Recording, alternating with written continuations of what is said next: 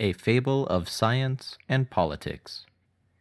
In the time of the Roman Empire, civic life was divided between the blue and green factions.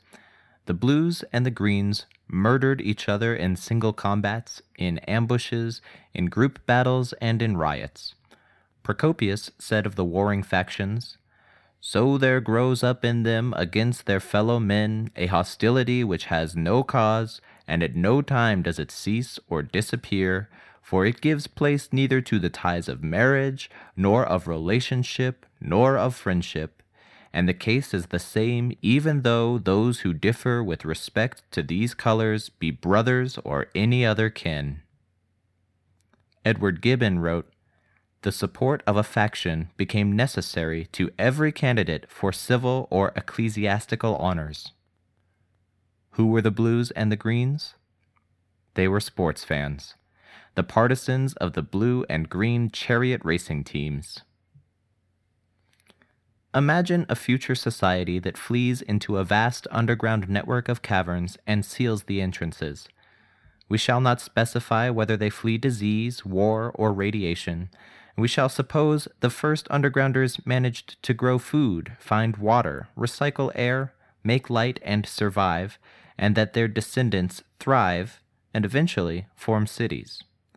Of the world above, there are only legends written on scraps of paper, and one of these scraps of paper describes the sky, a vast, open space of air above a great unbounded floor. The sky is cerulean in color and contains strange floating objects like enormous tufts of white cotton. But the meaning of the word cerulean is controversial, and some say that it refers to the color known as blue, while others say that it refers to the color known as green. In the early days of the underground society, the blues and greens contested with open violence, but today, truce prevails. A peace born of a grown sense of pointlessness. Cultural mores have changed. There is a large and prosperous middle class that has grown up with effective law enforcement and become unaccustomed to violence. The schools provide some sense of historical perspective how long the battle between the blues and greens continued, how many died, how little changed as a result. Minds have been laid open to the strange new philosophy that people are people, whether they be blue or green. The conflict has not vanished, Society is still divided along blue and green lines, and there is a blue and a green position on almost every contemporary issue of political or cultural importance. The blues advocate taxes on individual incomes, the greens advocate taxes on merchant sales. The blues advocate stricter marriage laws, while the greens wish to make it easier to obtain divorce. The blues take their support from the heart of city areas while the more distant farmers and water sellers tend to be green. The Blues believe the Earth is a huge spherical rock at the center of the universe, and the Greens believe that it is a huge flat rock circling some other object called a sun. Not every blue or every green citizen takes the blue or green position on every issue, but it would be rare to find a city merchant who believes the sky is blue and yet advocates an individual tax and freer marriage laws. The underground is still polarized, an uneasy peace. A few folk genuinely think that blues and greens should be friends and it is now common for a green to patronize a blue shop or for a blue to visit a green tavern.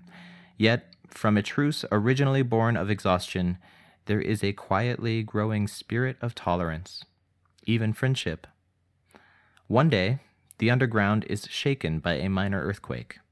A sightseeing party of six is caught in the trembler while looking at the ruins of ancient dwellings in the upper caverns. They feel the brief movement of the rock under their feet, and one of the tourists trips and scrapes her knee. The party decides to turn back, fearing further earthquakes.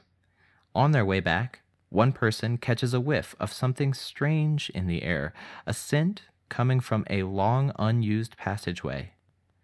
Ignoring the well meant cautions of fellow travelers, the person borrows a powered lantern and walks into the passageway. The stone corridor winds upward and upward and finally terminates in a hole carved out of the world, a place where all stone ends. Distance, endless distance, stretches away into forever, a gathering space to hold a thousand cities. Unimaginably far above, too bright to look at directly, a searing spark casts light over all visible space, the naked filament of some huge light bulb. In the air, hanging, unsupported, are great, incomprehensible tufts of white cotton, and the vast, glowing ceiling above, the color is. Now history branches depending on which member of the sightseeing party decide to follow the corridor to the surface. Aditya, the blue, stood under the blue forever and slowly smiled. It was not a pleasant smile. There was hatred and wounded pride. It recalled every argument she'd ever had with a green, every rivalry, every contested promotion. You were right all along, the sky whispered down at her. And now you can prove it.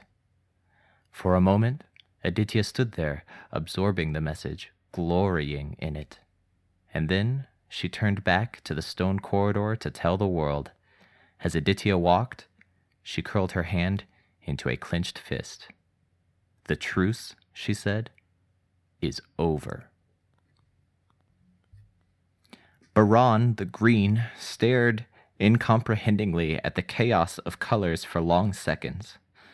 Understanding, when it came, drove a pile driver punch into the pit of his stomach. Tears started from his eyes. Barron thought of the massacre of Cathay, where a blue army had massacred every citizen of a green town, including children. He thought of the ancient blue general, Annas Rell, who had declared Greens a pit of disease, a pestilence to be cleansed. He thought of the glints of hatred he'd seen in blue eyes, and something inside him cracked. How can you be on their side? Barron screamed at the sky. And then he began to weep, because he knew, standing under the malevolent blue glare, that the universe had always been a place of evil. Charles the Blue considered the blue ceiling taken aback. As a professor in a mixed college, Charles had carefully emphasized that blue and green viewpoints were equally valid and deserving of tolerance. The sky was a metaphysical construct, and cerulean, a color that could be seen in more than one way. Briefly, Charles wondered whether a green, standing in his place, might not see a green ceiling above, or if perhaps the ceiling would be green at this time tomorrow. But he couldn't stake the continued survival of civilization on that. This was merely a natural phenomenon of some kind, having nothing to do with moral philosophy or society, but one that might be readily misinterpreted, Charles feared. Charles sighed and turned to go back into the corridor. Tomorrow, he would come back alone and block off the passageway. Daria, once green, tried to breathe amid the ashes of her world. I will not flinch, Daria told herself. I will not look away. She had been green all her life, and now she must be blue. Her friends, her family would turn from her. Speak the truth, even if your voice trembles, her father had told her, but her father was dead now, and her mother would never understand. Daria stared down the calm blue gaze of the sky, trying to accept it, and finally her breathing quietened. I was wrong, she said to herself mournfully. It's not so complicated, after all. She would find new friends, and perhaps her family would forgive her, or, she wondered with a tinge of hope, rise to the same test, standing underneath this same sky. The sky is blue, Daria said experimentally, and nothing dire happened to her. But she couldn't bring herself to smile. Daria the Blue exhaled sadly and went back into the world wondering what she would say. Eddin, a green, looked up at the blue sky and began to laugh cynically. The course of his world's history came clear at last. Even he couldn't believe they'd been such fools. Stupid, Eddin said. Stupid, stupid, and all the time it was right here. Hatred, murders, wars, and all along it was just a thing somewhere that someone had written about like they'd write about any other thing. No poetry, no beauty, nothing that any sane person would ever care about, just one pointless thing that had been blown out of all proportion. Eddin leaned against the cave mouth wearily, trying to think of a way to prevent this information from blowing up the world and wondering if they didn't all deserve it. Ferris gasped involuntarily, frozen by sheer wonder and delight. Ferris's eyes darted hungrily about, fastening on each sight in turn before moving reluctantly to the next. The blue sky, the white clouds, the vast unknown outside, full of places and things and people that no undergrounder had ever seen. Oh, so that's what color it is, Ferris said, and went exploring.